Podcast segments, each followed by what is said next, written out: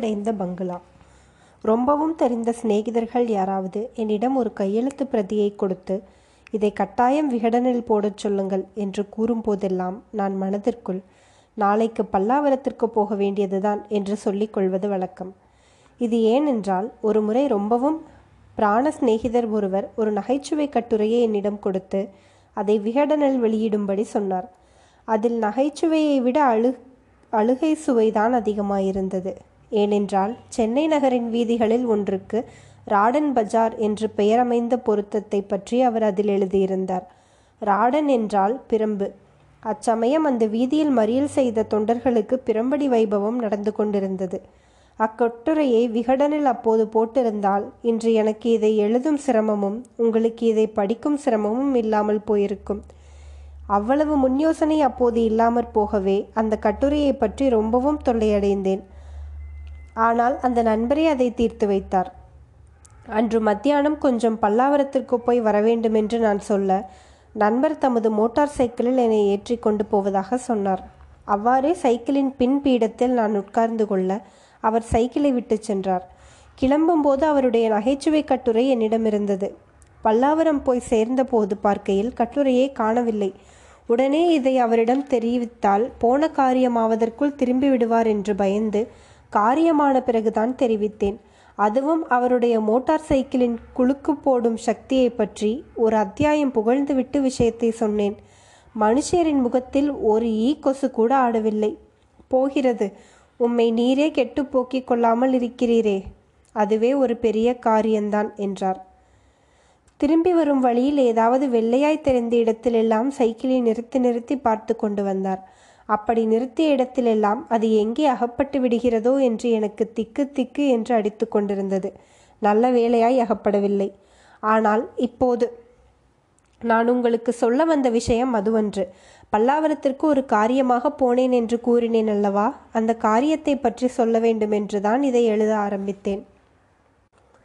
தஞ்சாவூர் ஜில்லாவிலுள்ள என் சிநேகிதர் ஒருவர் தேக சுகத்திற்காக பல்லாவரத்தில் வந்து சில காலம் வசிக்க விரும்பினார். அவ்வூரில் ஒரு வீடு வாடகைக்கு அமர்த்தி கொடுக்கும்படி எழுதியிருந்தார்.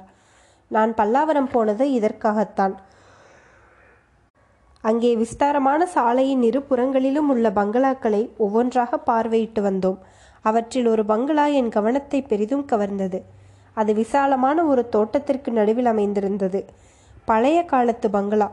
கட்டிடத்தின் அமைப்பும் சுவர்களின் நிலைமையும் அதனுடைய பழமையை நினைவூட்டின. எங்கே பார்த்தாலும் ஒட்டடையும் தூசியும் படிந்திருந்தபடியால் வெகு காலமாக அதில் யாரும் குடியிருக்கவில்லை என்று தெரிய வந்தது. பளிச்சென்று பிரகாசமாயிருந்த இடமோ வஸ்துவோ அந்த பங்களாவில் கிடையாது. அறைகளில் பூஞ்சை காளாம் பூத்திருந்தது. எப்படிப்பட்ட குதூகல புருஷனையும் அந்த பங்களாவிற்குள் கொண்டு விட்டால் அவன் உற்சாகம் குன்றிப்போய் மயான காண்டம் பிடிப்பதற்கு சித்தமாகி விடுவான். அவனை நல்லதங்காளாக நடிப்பதற்கு தயார் செய்து விடுவது கூட பிரபா பிரமாதமாகாது. அவ்விஷயத்தில் தோட்டமும் பங்களாவும் ஒற்றுமை உணர்ச்சி கொண்டிருந்தது. பூ என்ற நாமதேயம் அந்த தோட்டத்தில் கிடையாது. விசாலமாய் படர்ந்த மாமரங்களும் உயரமாக வளர்ந்த தென்னை கமுகு மரங்களும் நிறைய இருந்தன. மாமரங்களின் அடியில் வெகு காலமாய் உதிர்த்த இலைகள் அப்படியே கிடந்து மடிந்து நல்ல உரமாயிருந்தன. தென்னை மரங்களில் கமுகு மரங்களிலும் பழைய காலத்து காய்ந்த கட்டைகள் தொங்கிக் கொண்டிருந்தன. ஒரு தென்னை மரத்தில் இடி விழுந்து மட்டைகளெல்லாம் எரிந்து போய்விட மரம் மட்டும் மொட்டையாய் நின்றது. அடர்த்தியான மரநிழலில் ஒரு பெரிய கிணறு இருந்தது. அதில் ஜலம் இழுப்பதற்கு வசதி எதுவும் காணோம். பக்கத்தில் இருந்த ஒரு தொட்டியில் கண்ணங்கரையில் என்று கொஞ்சம் கொஞ்சம் ஜலம் தேங்கியிருந்தது. அது வெகு காலத்திற்கு தண்ணீராகி இருக்க வேண்டும் என்பதில் சந்தேகமில்லை. எனவே அதை புண்ணிய தீர்த்தம் என்று கூட சொல்லலாம். பொதுவாக அந்த பங்களா நமது இந்து சமூகத்திற்கும் ஸ்நாதன ச தர்மத்திற்கும் சிறந்த உதாரணமாக இருப்பதாக எனக்கு தோன்றிற்று. பலமாக அஸ்திவாரத்தின் மேல் கட்டப்பட்டது, விசாலமானது, பழமையானது, அழகு பொருந்தியது. கொஞ்சம் பெருக்கி சுத்தம் செய்ய வேண்டும்.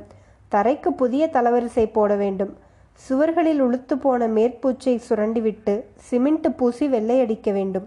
தோட்டத்தையும் சுத்தம் செய்து சில புதிய புஷ்ப செடிகளை வைத்துவிட வேண்டும். இதெல்லாம் செய்துவிட்டால் வீடு எவ்வளவு நன்றாக ஆகிவிடும். இப்படி எண்ணிக்கொண்டிருக்கையில் அங்கே தோட்டைக்காரன் வந்தான். அவனை அந்த பங்களாவிற்கு பொருத்தமானவன்தான். ரோமம் நரைத்து முகம் சுருங்கி உடம்பு தளர்த்தவன். இந்த வீட்டுக்கு என்னப்பா வாடகை என்று கேட்டேன். அறுபது ரூபாங்க என்றான். இவ்வளவு பெரிய மாளிகைக்கு அறுபது ரூபாய் தானா வாடகை என்று ஆச்சரியப்பட்டேன். நீங்கள் குடித்தனம் வரப்போறீங்களா என்று கேட்டார். ஆமாம், வரலாம் என்றுதான் பார்க்கிறேன். இப்படித்தான் ரொம்ப பேர் சொல்லிவிட்டு போறாங்க என்றான் கிழவன். அவன் சொன்னது வாஸ்தவம் என்பதற்கு பங்களாவே சாட்சி சொல்லிற்று. ஏன் ஒருவரும் வருவதில்லை என்று கேட்டேன். அதென்னவோ எனக்கு தெரியாது. குடித்தனம் வருகிறதாயிருந்தால் சொல்லுங்க, இன்னும் அஞ்சு ரூபாய் குறைச்சு கூட கொடுப்பாங்க என்றான். அந்த வீட்டை பற்றிய மர்மம் ஏதோ இருக்க வேண்டும் என்று உடனே எனக்கு தோன்றி போயிற்று. பக்கத்தில் சாலை ஓரத்தில் ஒரு சோடா வெற்றிலைப்பாக்கு கடை இருந்தது. அங்கே சென்று நானும் என் கட்டுரை நண்பரும் இரண்டு சோடா சாப்பிட்டோம். கடைக்காரருக்கு சுமார் முப்பது முப்பத்தி ஐந்து வயது இருக்கலாம். நாங்கள் போன போது அவன் ஆரணி குப்புச்சாமி முதலியாரின் ரெய்னால்ட்ஸ் நாவல் மொழிபெயர்ப்பு ஒன்றை படித்து கொண்டிருந்தான். எங்களிடம் சில்லறை வாங்கி கொண்டதும் மறுபடியும் புத்தகத்தை எடுத்து படிக்கத் தொடங்கினான். கொஞ்சம் விஷயம் தெரிந்த மனிதன் இவன் என்று எண்ணி வீட்டை பற்றி விசாரிக்கலாம் என்று நினைத்தேன். பக்கத்து பங்களாவிற்கு ஏன் ஒருவரும் குடித்தனம் வருவதில்லை, உனக்கு தெரியுமா என்று கொஞ்சம் தயக்கத்துடன் கேட்டேன். கடைக்காரன் ஒரு நிமிஷம் யோசனை செய்வது போல் இருந்தான். பிறகு, நமக்கு என்னத்துக்குங்க இந்த வம்பெல்லாம், இரண்டு பீடா வாங்கிக்குங்க சார் என்றான். அப்படியே நாங்கள் வாங்கி போட்டு கொண்டோம். பின்னர், இல்லையப்பா, இந்த வீட்டுக்கு குடி வரலாமா என்று யோசிக்கிறோம். ஆனால் ரொம்ப நாளாய் பூட்டி கிடக்கிறதே, ஏதாவது விசேஷம் இருக்குமோ என்றுதான் சந்தேகமாயிருக்கிறது. அதுதான் உனக்கு ஏதாவது தெரியுமா என்று கேட்டது என்றான். விசேஷம் இல்லாமல் நாற்பது வருஷமாய் ஒரு வீடு பூட்டி கிடக்குமா என்றான் கடைக்காரன். அந்த விசேஷத்தை தெரிந்து கொள்ள வேண்டும் என்றுதான் உன்னை கேட்கிறது. அப்படியானால் இந்த பெஞ்சில் உட்காருங்கள், சொல்லுகிறேன், பெரிய கதை என்றான் கடைக்காரன். நாங்கள் உட்கார்ந்தோம். கடைக்காரன் கதை சொல்லி முடிப்பதற்குள் இரண்டு கலர், இரண்டனா பெப்பர்மின்ட்டு, முக்காலனா வெற்றிலைப்பாக்கு இவ்வளவும் தீர்த்துவிட்டோம். இவன் சொன்னதில் வீண் வளர்த்தல்களை விட்டுவிட்டு விஷயத்தை மட்டும் இங்கே சொல்லுகிறேன். துபாஷ் வரதராஜ முதலியார் என்று ஒருவர் இருந்தார். அவருக்கு பிதிரார்திஜத் சொத்தோடு சுயார்ஜிஜத் சொத்தும் ஏராளமாயிருந்தது. வெகு காலம் அவருக்கு சந்தானம் இல்லாமலிருந்து கடைசியாக ஒரு பெண் குழந்தை பிறந்தது. அவருடைய மனைவிக்கு சுயரோகத்தின் அறிகுறிகள் இருப்பதாகவும் பல்லாவரத்தில் குடியிருந்தால் நல்லதென்று வைத்தியர்கள் சொன்னதன் மேல் முதலியார் இங்கே குடிவந்தார்.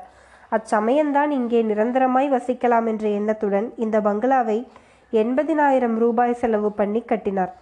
ஆனால் பங்களா கட்டி முடிவதற்குள் அவருடைய மனைவி காலமானார். பாவி மனிதர் அதற்கு பிறகு இளைய தாரமாகிய ஒருத்தியை மணந்தார்.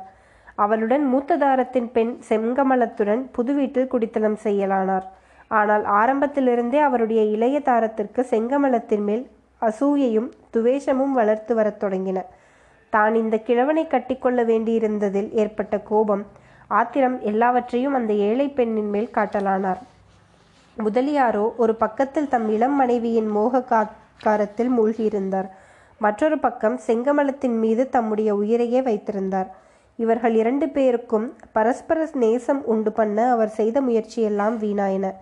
கடைசியாக செங்கமலத்திற்கு வயது பன்னிரண்டான போது முதலியார் ஒரு நாள் அவளுடன் கொஞ்சி விளையாடி கொண்டிருந்தார். அச்சமயம் அவள் தன் சிற்றனையின் மேல் ஏதோ புகார் சொன்னாள். அதை கேட்டு கொண்டிருந்த கற்பகம் தன்னை மீறி கோபம் கொண்டவளாய் அச்சமயம் கரிக்காய் நறுக்கி கொண்டிருந்த கத்தியை எடுத்துக்கொண்டு ஓடி வந்து செங்கமலத்தை ஒரே குத்தாய் குத்திவிட்டாள். பாவம், அந்த பெண் உடனே செத்து விழுந்து விட்டது. முதலியார் தவியாய் தவித்தார். கொல்லப்பட்டவளோ தம் அருமை பெண், கொலைக்காரியோ தம் ஆசை மனைவி. என்ன செய்வார் பாவம்? வெளியில் தெரிந்தால் கற்பகம் தூக்கு மேடைக்கு போக நேரிடும். பயங்கரமும் துக்கமும் கொஞ்ச காலம் மாறின பிறகு அவரும் அவர் மனைவியுமாய் சேர்ந்து கொள்ளையில் ஒரு பள்ளம் தோண்டி அதில் பிரேதத்தை புதைத்தார்கள். செங்கமலம் அவருடைய மாமா வீட்டிற்கு போயிருப்பதாக முதலியார் அக்கம் பக்கத்தாருக்கு சொல்லிவிட்டார். ஏதோ சந்தேகப்பட்டு விசாரித்த போலீஸ்காரர்களுக்கு ஏராளமான பணம் கொடுத்து அமுக்கிவிட்டார். அப்புறம் முதலியார் அதிக நேரம் அதிக காலம் உயிர் வாழவில்லை. செங்கமலம் செங்கமலம் என்று புலம்பிக் கொண்டே இருந்து பிராணனை விட்டார். அவருடைய ஆவி அந்த பங்களாவின் தோட்டத்தில் உலாவிக்கொண்டே இருக்கிறது. இரவு நேரங்களில் செங்கமலம் செங்கமலம் என்று பரிதாபமான குரலில் கூப்பிடும் சத்தம் அந்த தோட்டத்தில் அடிக்கடி கேட்பதுண்டு. கடைக்காரன் கதையை முடித்ததும், ஆமாம், இதெல்லாம் உனக்கு எப்படி தெரியும் என்று கேட்டேன். கடைக்காரன் புன்னகை புரிந்தான். உங்களுக்கு நம்பிக்கை இல்லை அல்லவா? அதனால்தான் நான் ஒருவருக்கும் சொல்லுவதில்லை. நீங்கள் கேட்டபடியால் சொன்னேன். போகட்டும், இன்னும் ஒரு கலர் சாப்பிடுகிறீர்களா என்றான். அவனை தூண்டி துரு எடுத்து மறுபடி கேட்டதில், நீங்கள் ஒரு தோட்டக்கார கிழவனை பார்த்தீர்கள் அல்லவா? அவன்தான் செங்கமலத்தின் பிரேதத்தை உடனிருந்து புதைத்தவன். அவன் சொல்லித்தான் எனக்கு தெரிந்தது. இப்படியே அவன் இன்னும் இரண்டொருவரிடம் சொல்லியிருக்கிறான் போல் இருக்கிறது. எப்படியோ விஷயம் ஒருவாறு பரவிவிட்டது. அதனால்தான் ஒருவரும் இந்த பங்களாவிற்கு குடிவருவதில்லை என்றான். இது போன்ற கதைகள் இதற்கு முன் நான் எத்தனையோ கேட்டிருக்கிறேன். பட்டணங்களில் கொலை நடந்த வீடு என்றும் பேய் வாழும் வீடு என்றும் பல வீடுகளுக்கு எப்படியோ பெயர் வந்து விடுகிறது.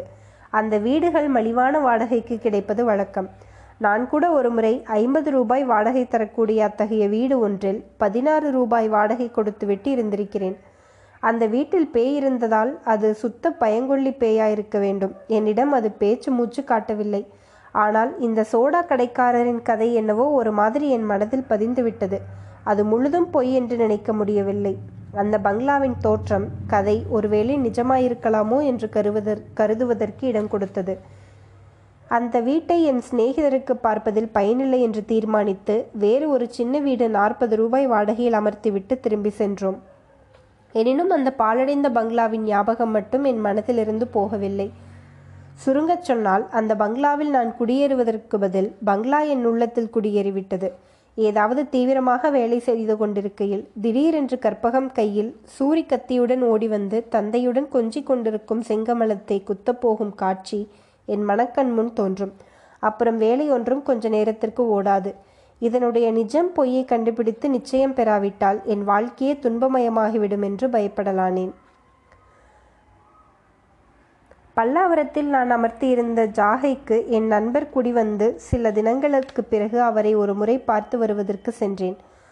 சுயரோகம், கொசுக்கடி, தமிழ் நாடக மேடை, முதல் நாள் நடந்த கோர பஸ் விபத்து முதலிய உற்சாகமான விஷயங்களை பற்றி பேசிய பிறகு என் நண்பர், அதெல்லாம் இருக்கட்டும், பேய்களை பற்றி உங்களுக்கு அபிப்பிராயம் என்ன என்று பரபரப்புடன் கேட்டார். பேய்களை பற்றியா என்று என் காதுகளை நம்ப முடியாமல் திரும்ப கேட்டேன். ஆமாம், பேய்களை பற்றித்தான். பேய்களை பற்றி என்ன அபிப்பிராயம்? அவை சுத்த பேய்கள் என்பதே. இருக்கட்டும், என்னை பற்றி பேய்களின் அபிப்பிராயம் என்ன என்று நீங்கள் சொல்ல முடியுமா என்று கேட்டேன். ஹஹஹா, நீங்கள் இப்படித்தான் ஏதாவது சொல்வீர்கள் என்று எனக்கு தெரியும்.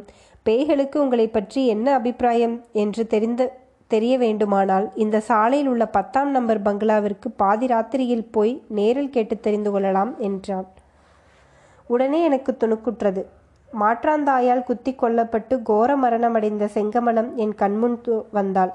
அந்த பங்களாவைத்தான் அவர் குறிப்பிடுகிறார் என்று அறிந்து விவரமாக சொல்லும்படி கேட்டேன். துபாஷ் வரதராஜ முதலியாரின் கதையை நான் கேட்டுக்கொண்டிருந்தபடியே அவர் சொல்லி வந்தார். ஆனால் முடிவு மட்டும் வித்தியாசமாயிருந்தது.